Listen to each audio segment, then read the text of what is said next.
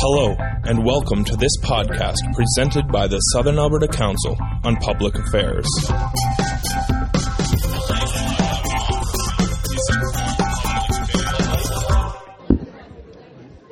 Okay, welcome everybody to the uh, October 3rd session of the Southern Alberta Council on Public Affairs on a uh, kind of cool fall afternoon now. So, welcome to all of you. Uh, we're pleased with the uh, turnout, but as you can see, we expected more. But uh, we're grateful to the uh, uh, candidates in the civic election for showing up because it helped fill the hall. Um, there's a lot of them, and uh, we welcome them today as well. My name is Bob Campbell. I'll be your moderator for the day for this meeting. Um, we want to remind you that lunch costs $11, uh, and you know there's no free lunch. Therefore, uh, put your $11 in the basket, and we would ask someone at the table to uh, uh, count to make sure the tally is correct. Uh, we are a volunteer nonprofit organization, and so we're always on the lookout for volunteers and for members and for money. And so Lisa uh, can wave there. She will look after you in any of those categories if you are interested. Uh, and if you want to be on our uh, email list and mailing list, she's the person to talk to. Uh, we are certainly grateful to and acknowledge our partners, the University of Lethbridge. Uh, we uh, are very always pleased with Country Kitchen Catering and the fine job that they do. Uh, we're uh, also acknowledge uh, Shaw TV for their recording of these sessions, and they uh, broadcast them on uh, Sunday afternoons at 4:30. Uh, and to the Lethbridge Herald for their assistance in uh, in publicity around this as well, and also covering uh, the topics for us in the paper. So today we have a, a very interesting topic, and I think your presence here today certainly uh, indicates that.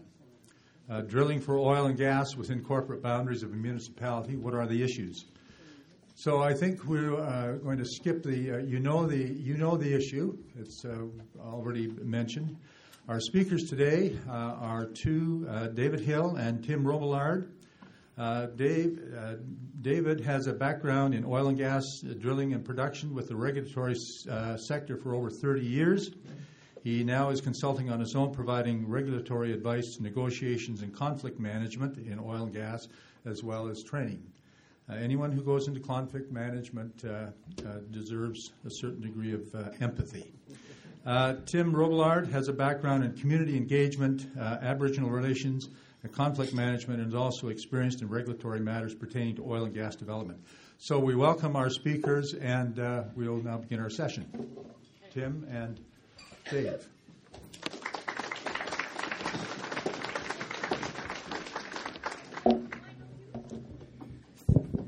Thank you, Bob, and good afternoon, everyone. Thank you very much for your attendance and participation and interest in the topics here today.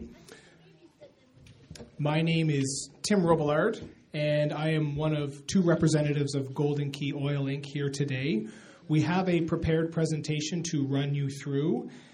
I will give a little proviso. We wanted to make it as informative as possible, so we've got a large number of slides, and we may find ourselves making haste through some of them. So I will apologize in advance for that and offer up our availability not just shortly after this event, but ongoing throughout uh, this particular project, which we will speak to as it unfolds over the next several months. So, uh, as Bob indicated, we have some information to share.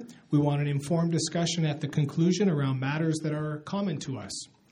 Um, I myself have the consultative aspects of the project that deals with interested parties and different stakeholder groups. Dave will speak to some of the more technical aspects of the proposed project that Golden Key Oil uh, is now uh, out in the public domain about, uh, engaging with people about it. As representatives of Golden Key, our role is to facilitate a healthy dialogue amongst different participants and those that are interested, those who have different varying views and interests as it relates to the project. We're about two way communication, and I hope you'll experience that as uh, those of you who are that interested deal with us as things unfold. Golden Key has chosen to acquire minerals uh, that are within the uh, city limits of Lethbridge. They've acquired them from the Alberta government, and uh, we are here in the middle of that together. And I'm hoping we're going to find uh, a half decent, uh, mutually beneficial, and collaborative way out and through it. The outline for what we're going to cover includes uh, how the minerals were acquired, very briefly, we're going to talk a little bit about uh, the kinds of issues that face projects of this nature that include common, local, and private issues. We'll uh, talk about the Golden Key project as it's currently known to be. And then we'll, of course, have the lunch and welcome information, issues, questions, and discussions. So, minerals are publicly auctioned off but carried on through private bids by the Alberta government. They're leased with a time limitation for leaseholders who acquire those mineral rights to drill. The conditions can include minimum amount of time required for the acreage to be drilled and to earn the mineral lease or portions of it. There's a royalty structure formula that gets agreed to with the Alberta government that Golden Key uh, would have to adhere to should the wells uh, be placed on production and get that far they would have to contribute back to the Alberta government the revenues or portion thereof. There's a reversion. If the minerals don't get fully uh, developed or produced, uh, certain minerals will have to revert back to the Crown or the Alberta government. And so, we as a province and Golden Key and citizens essentially uh, only gets what's drilled these kinds of projects, um, having done a number of them in different jurisdictions, in different geographical placements, this particular one uh, has what we view as three key types of issues attached to them. If we were to categorize them, characterize them, or put some color or themes to them, common issues, local issues, and private issues. Common issues we've come to learn as themed concerns raised in similar but perhaps different projects.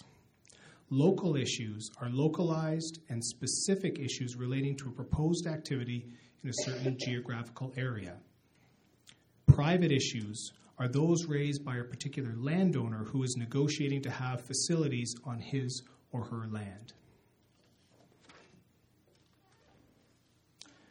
To elaborate on the three, common issues are these themed concerns raised uh, similarly and similarly themed, but perhaps in different geographical areas or different project types. So, no matter where a project is situated, it's in somebody's backyard.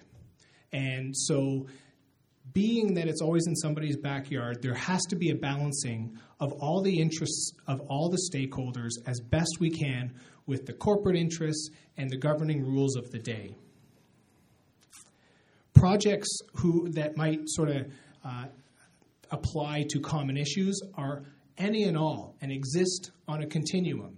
Everything from an extreme, say, uh, landfill site or nuclear power plant or uh, significant mine or a gravel pit near a hamlet, all the way down through airports, penitentiaries, logging projects, highways, uh, parks or malls, uh, racetracks. They all exist on a different um, part of a continuum whereby common issues can be seen to surface. Some key themes include health and safety, consultation and the process by which people exchange information and get different understandings of what's being proposed, and also environmental protection. Local issues um, are more specific. The more localized and get a little more customized, if you will, based on the type of project, the geographical location, and whatever is in proximity. Things like future land use. What about potential development restrictions? Environmental protection, noise, dust, traffic, and the like. Health and safety, and proliferation of development. How much is enough when it comes to a certain project? Or how much is enough when it comes to certain land development. Private issues, those raised by a landowner who a company of whatever ilk is negotiating with, can include things like location on my property. I would like it here because, because, or it's important to me to have this happen this way. Compensation is a key thing. Access and security is important. Environmental elements, noise, dust, traffic, water, all these sorts of things uh, are of importance. Impact to lifestyle and or operations. Want to coexist with whatever's going on and minimize, if not eliminate, the impact that that landowner may or may not experience. So, for example, if it's an agricultural setting, the interest is to uh, maximize the agricultural production such that there's no negative impact to that particular person's lifestyle. The Golden Key Penny Project uh, will be elaborated on initially by Dave. He'll talk about some of the technical specifics and run you through a little bit about what's being proposed. Um, do you want to come and take it on from here, Dave? And then I'm probably going to circle back to tie off on things like safety and public consultation, and then we'll go to wrap, okay?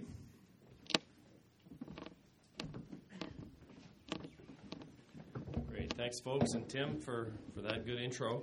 Um, we had some uh, handouts there for you with, with some. I don't know if we had enough for. We didn't expect such a large crowd, but if you if you can jot some notes down and or on a piece of paper, we'd be happy after lunch to to take your questions on that. Uh, so so a little bit about Golden Key, a small junior company, um, C- Canadian capital uh, that formed about seven years ago, uh, looking at uh, oil development in the province, and so they've uh, they're active in a number of areas around the province, in the um, Viking area, the a little bit east of Grande Prairie. There's a number of the fields that are listed uh, as well here on a, on a, further slide, but they have. Uh, again, a focus on oil production, as these days it's common for companies to be focusing on that. Obviously, commodity prices are driving that sort of target. And, uh, and so this play is, is about oil, oil development, or, or so it's hoped uh, that there's uh, oil development there. Um, they have uh, 17 wells in Alberta. Some are at different stages, some suspended, some still drilling actively, some producing. So at various points along the continuum. I think there's also, they've had a few abandonments as well. Uh, they've got a couple of wells in Saskatchewan, and uh, their total production 60 barrels of uh, uh energy equivalent or ba- barrels of uh, equivalent production. So the way, the way companies um, categorize their amount of production is to combine their gas and their oil into a term called uh, barrels of oil equivalent production per day. So um, the other thing here that I see is uh, a licensee liability rating of 3.09. What does that mean? That's something that the regulator has set up to uh, compare uh, each company each month has a calculation performed on it to uh, based on its production that it reports to determine well how much of, uh, of a company's asset to liability uh, situation do they have? Do they have more assets than, than liability? If the reverse is true, if there's more liability than, than an asset, then the company is uh, required to put up that difference in money so that should, should there be anything happen to it, uh, if it goes uh, financially uh, uh, ended, then, then there's these, these monies are available then to, um, to abandon properly. So that's something that the, the rate. So 3.09 is a pretty healthy asset to liability ratio for this company.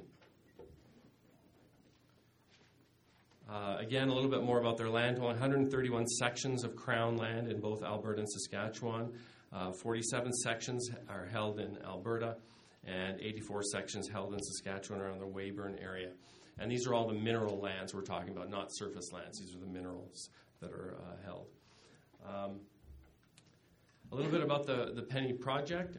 Um, there were seismic operations that were done a number of years ago that Golden Key acquired. Uh, they didn't necessarily initiate the seismic work, but that seismic uh, information was available through a seismic company, and so Old Golden Key purchased that information uh, about the, the lands that were shot uh, just in, in the areas of that we're looking at.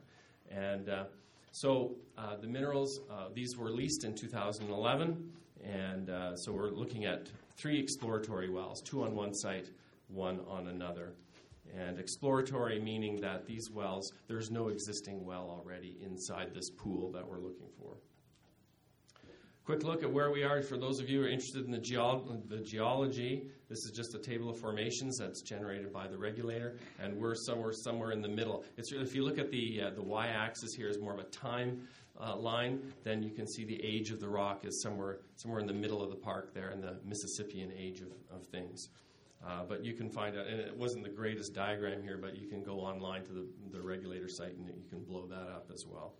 So, a little bit about the Penny project itself, where we're, we're located. Again, um, we, uh, we've got, uh, I wish I had a pointer here, but uh, we've got, and I won't leave the mic. Okay, so we've got some, the sites are in red there. The red where you see are the bottom hole locations, and the, the yellow uh, up to the, to the northwest there uh, is going to be the, um, the actual physical surface site.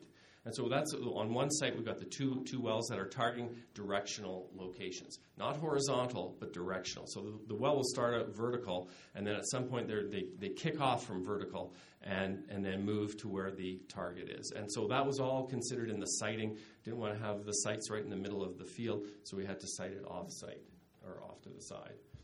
Um, so the drilling plan, we need to uh, seek and obtain a regulatory approval, and that's part of what we're doing here. This is part of the the uh, pre-application work that we need to do to, to engage the folks that uh, might be affected or have concerns about it. Um, any it, sh- should there be a license granted, there's a site preparation that happens, a conservation of topsoil stripping. Uh, we'll, we'll be drilling a surface hole. That just means the first part of the hole we drill to 391 meters, and we take all the pipe out of the hole and we run in casing and we cement that casing in place. And uh, we install that uh, steel uh, casing with cement and we continue to drill a main hole uh, after that and uh, get to the total depth of the well. We evaluate the well, and then that's the decision point. Are we going to run plugs and abandon this well, or does it look like there's some commercial quantities there, and we would justify the cost of running and cementing in the production casing in the well?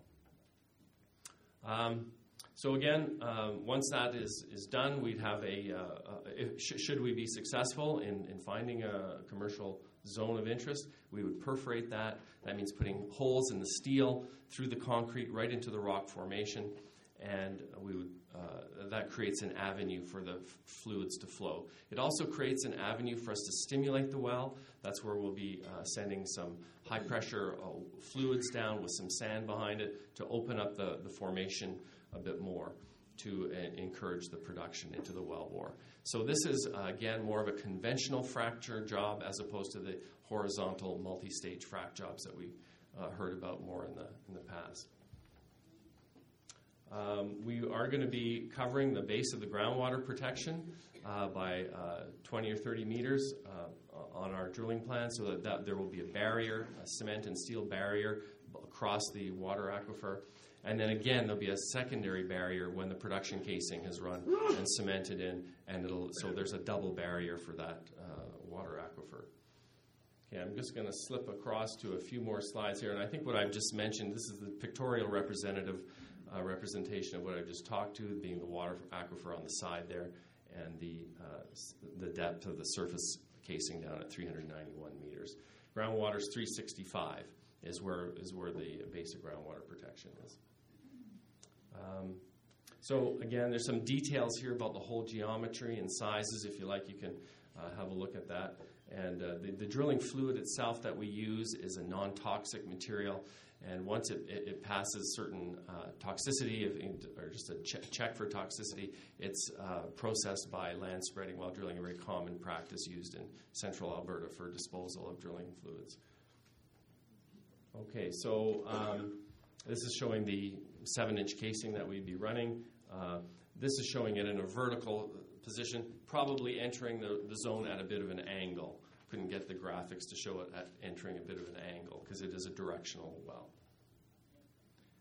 Here, here's just what I've described. This is the pictorial representation of the, uh, the, the, perforating gun going in, perforating holes in, at that level. It's around 1,700 meters, a little over a mile uh, deep into the ground. And here's showing the stimulation that would happen after that perforation, where we put some uh, mostly water. We're looking at about 300, a little over 300 cubic meters of water to um, to do this uh, to do the stimulation here, and uh, so that's uh, uh, again much smaller volume than we're seeing in some of the large multi-stage fracturing. Uh, we've got um, we've made inc- initial inquiries to the city to use municipal water for that project. Um, the Big Valley Formation showing that they would then, if there was pr- product in the rock, it would then flow into the wellbore, and then we would equip the wellbore to produce. Very likely, you'd see that sort of uh, I- the iconic symbol of the oil industry, the pump jack on the well. That's that's the type of artificial lift system that we'd be employing in this case. And then on to uh, production, we'd have some uh, production facilities on site uh, that would uh, look somewhat like this. Uh, this is just a sort of a generic uh, photograph of the, of the kind of facility that it would look like. Missing in this photograph is just outside of the photograph was, would be the tankage in secondary containment for the oil to, uh, to rest in the tank. The gas is, is going to be conserved and sent to uh, Bonavista has a, has a gas infrastructure here, so we'll be conserving the gas because all oil that's produced in the province has gas associated with it, and so we need to, we're looking at conserving that gas, sending it into Bonavista's system, and uh, the oil then would be trucked out. And using the similar routes, trucking routes that are already used by Bonavista, I think they have a couple of B train trucks that come out twice a week, and we'd be uh, uh, recognizing and cognizant of the timing of trucking to minimize the impacts there. Okay, so a little bit about the uh, production equipment. The lease, of course, itself would be bermed, also fenced, chain link fence, uh, to and secured with a lock, and uh, we'd have a, a, typical wellhead pumping unit. We'd also have, in this case, we'd have the uh, there'd be some additional requirements, or not requirements, but things that we're going to do, like an environment, what they call an environmental stuffing box. Basically, it's a piece of equipment on the well that, if should there be a leak detected around the wellhead, it automatically shuts the well in and sends a a message out to the operator to come and have a look. Um,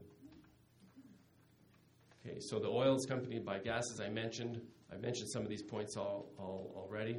There, the the nature of the production. We've been uh, we've done some research on this for the. So, is there going to be some hydrogen sulfide going to be associated with this? We had we're required to do a, a search in a fairly large area, and the analogous area that we could find for this type of formation uh, showed that, and it was quite a distance away, but showed that there would be uh, the potential for about 400 parts per million of H2S hydrogen sulfide. Uh, to put that in perspective, 1% H2S flow stream is equivalent to 10,000 parts per million. So we're down at 400 parts per million. So it's a fairly low sour, uh, sour gas. The regulator um, indicated that that was the appropriate amount of H2S we should be planning for, and they use a pretty conservative modeling to come up with that. So we also expect very low volumes of that gas that I mentioned. It'll be fairly low volumes. So the, the main the main portion of that gas will go through a separator and then onto Bonavista's system. The oil then goes to a tankage, and there would be very small amounts then of, of solution gas that would be uh, vented at the tanks, very similar to all the production that is existing in this area here. It would, of course, be a sweet production because it would go through a scrubber before it would be vented, uh, any venting to atmosphere. But the main supply of the gas, the main production of the gas, will be conserved into Bonavista system. Um, a little bit more there about the H2S. Often, when there's H2S involved, the, the regulator requires you to uh, calculate an em- emergency response plan or, pl- or emergency planning zone. How big do you have to uh, plan for in case you had an emergency event? And so in this case, we've got a, a, the calculation leads us to a, and this is uh, approved and actually assigned by the regulator, was less than 10 meters in this particular case. So it's very small radius to plan, so it stays on the location. So even although there is no emergency response plan required, however, we have put one together, a site-specific one, in case uh, there is an event, and we've we forwarded that to the city, to their fire chief. Have a look at that, and uh, so that's an ongoing work uh, as well. Um, okay, this is some technical information about the emergency response planning. As I said, there wasn't one that's required formally, but we've we've put one together. We also the company also has a corporate plan that they have to uh, have and, and exercise, and it has to be in place. And, and Golden Key has has one as well. Okay, some of the safety measures we've got. Um, uh, another, a, dr- a drilling and completions plan that uh, incorporates things like contractors all being uh, having COR certification. That's a certificate of recognition that is uh, prevalent in the industry, which uh, some of the better contractors uh, will have. And so, um, and so I say well sites will be bermed, fenced, um, with additional fencing than the minimum requirements. Flaring and site-specific ERP, as I've mentioned that one already. Um, there'll be uh, regular and frequent safety meetings uh, as, as we uh, relay the importance of this location and the sensitivity of it to the contractors. And uh, there'll be continuous monitoring on the site in the production mode. So if there is an upset, there's a call out system, as I mentioned earlier with the environmental stuffing box. Um, vessel shutdowns, high pressure shutdown, low, uh, high, high fluid level shutdowns, this site will be equipped with, again, to, uh, to shut in any, any further production in case there's an upset. Um, I've mentioned some of these items already. We'll be using sealed trucking units to t- take the oil out to minimize any venting or odors through the city.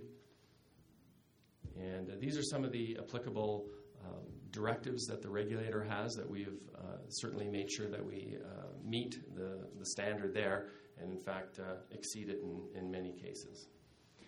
Um, okay, so I've got, I'm getting the time sign here. So, uh, participant involvement, just, I don't know, maybe I, will throw it off to you, Tim, to to just finish up on some of this participant. That's kind of uh, where Tim has, has been expert in, in helping us here. So. So, uh, with that uh, list of safety measures that, and uh, project technical aspects that Dave was running through, while some uh, people might view this project as relatively routine, uh, as I flagged at the onset, there are different types of in issues and interests and concerns that uh, we've already started learning about. Um, in order to continue to learn, to understand, and work towards mitigating that, we got to do some participant involvement and want to engage certain stakeholders in communications. It's guided by the AER and Directive 56. We are in the midst of early consultation activities, and what you'll find here today uh, outside, and some have already grabbed them, hard copies of the presentation. It'll also be available online. And also importantly, for us to help uh, plan with you on an ongoing basis, there's a criteria gathering and input sheet that we would really appreciate anyone's um, contribution on. And so if you're welcome uh, to yourself to fill one out and hand it to Dave or myself, or even a SACPA representative can take it and ensure that it gets to us. Um, we'd really welcome that, that input and feedback as we've been getting some along the way. We have some community consultation events planned. October 24th, we'll be doing a public open house here in the city of Lethbridge. We have other meetings happening with interested stakeholder groups and different uh, special interest groups uh, so we can advance that dialogue and get some understanding going, get some issues identification, and perhaps some mitigation measures on the table that maybe, maybe we can find some uh, commonality with. All this will be ongoing throughout the life of this project. Uh, this is not something that happens and then uh, a company disappears. If we are here and there are uh, local common or private concerns, we're, we're corporate neighbors, says Golden Key. Excuse me. Excuse Can No, no, no question. I will say that uh, we are looking to try and select as much uh, corporate contracting as possible. Uh, I'll remain brief on that subject for now. But within municipal limits, we want to engage the municipality early. And that's typically when proponents take a project such as this that are close to municipal limits, they want to engage municipalities uh, as early as possible, reach out to potentially interested stakeholders, That has all been part of the early consultation phase. Learn and grow the dialogue as a result of those activities. Respectfully balance interests. And in this case, we are aware of the City of Lethbridge's policy and their resolution against the drilling of wells within the city limits. So that leads us to back inside the umbrella of common, local, and private issues. We anticipate that additional examples are occurring for you here today. I talked with you a little bit about what's coming up. There is an event coming. Dave and I are available. There is a project website currently being set up that we expect to have live next week that will have documents, the maps you saw today. I also have a couple hard copies of that with me and other related information that might be helpful to better understand the project and its uh, relation to your world and our mutual worlds. I will uh, move then to say thank you very much for all of your interest and attention and the ears for the last half hour. Thank you to SACPA for hosting us. And we look forward to an ongoing dialogue and the outcome of all this as it unfolds to be determined by all of us.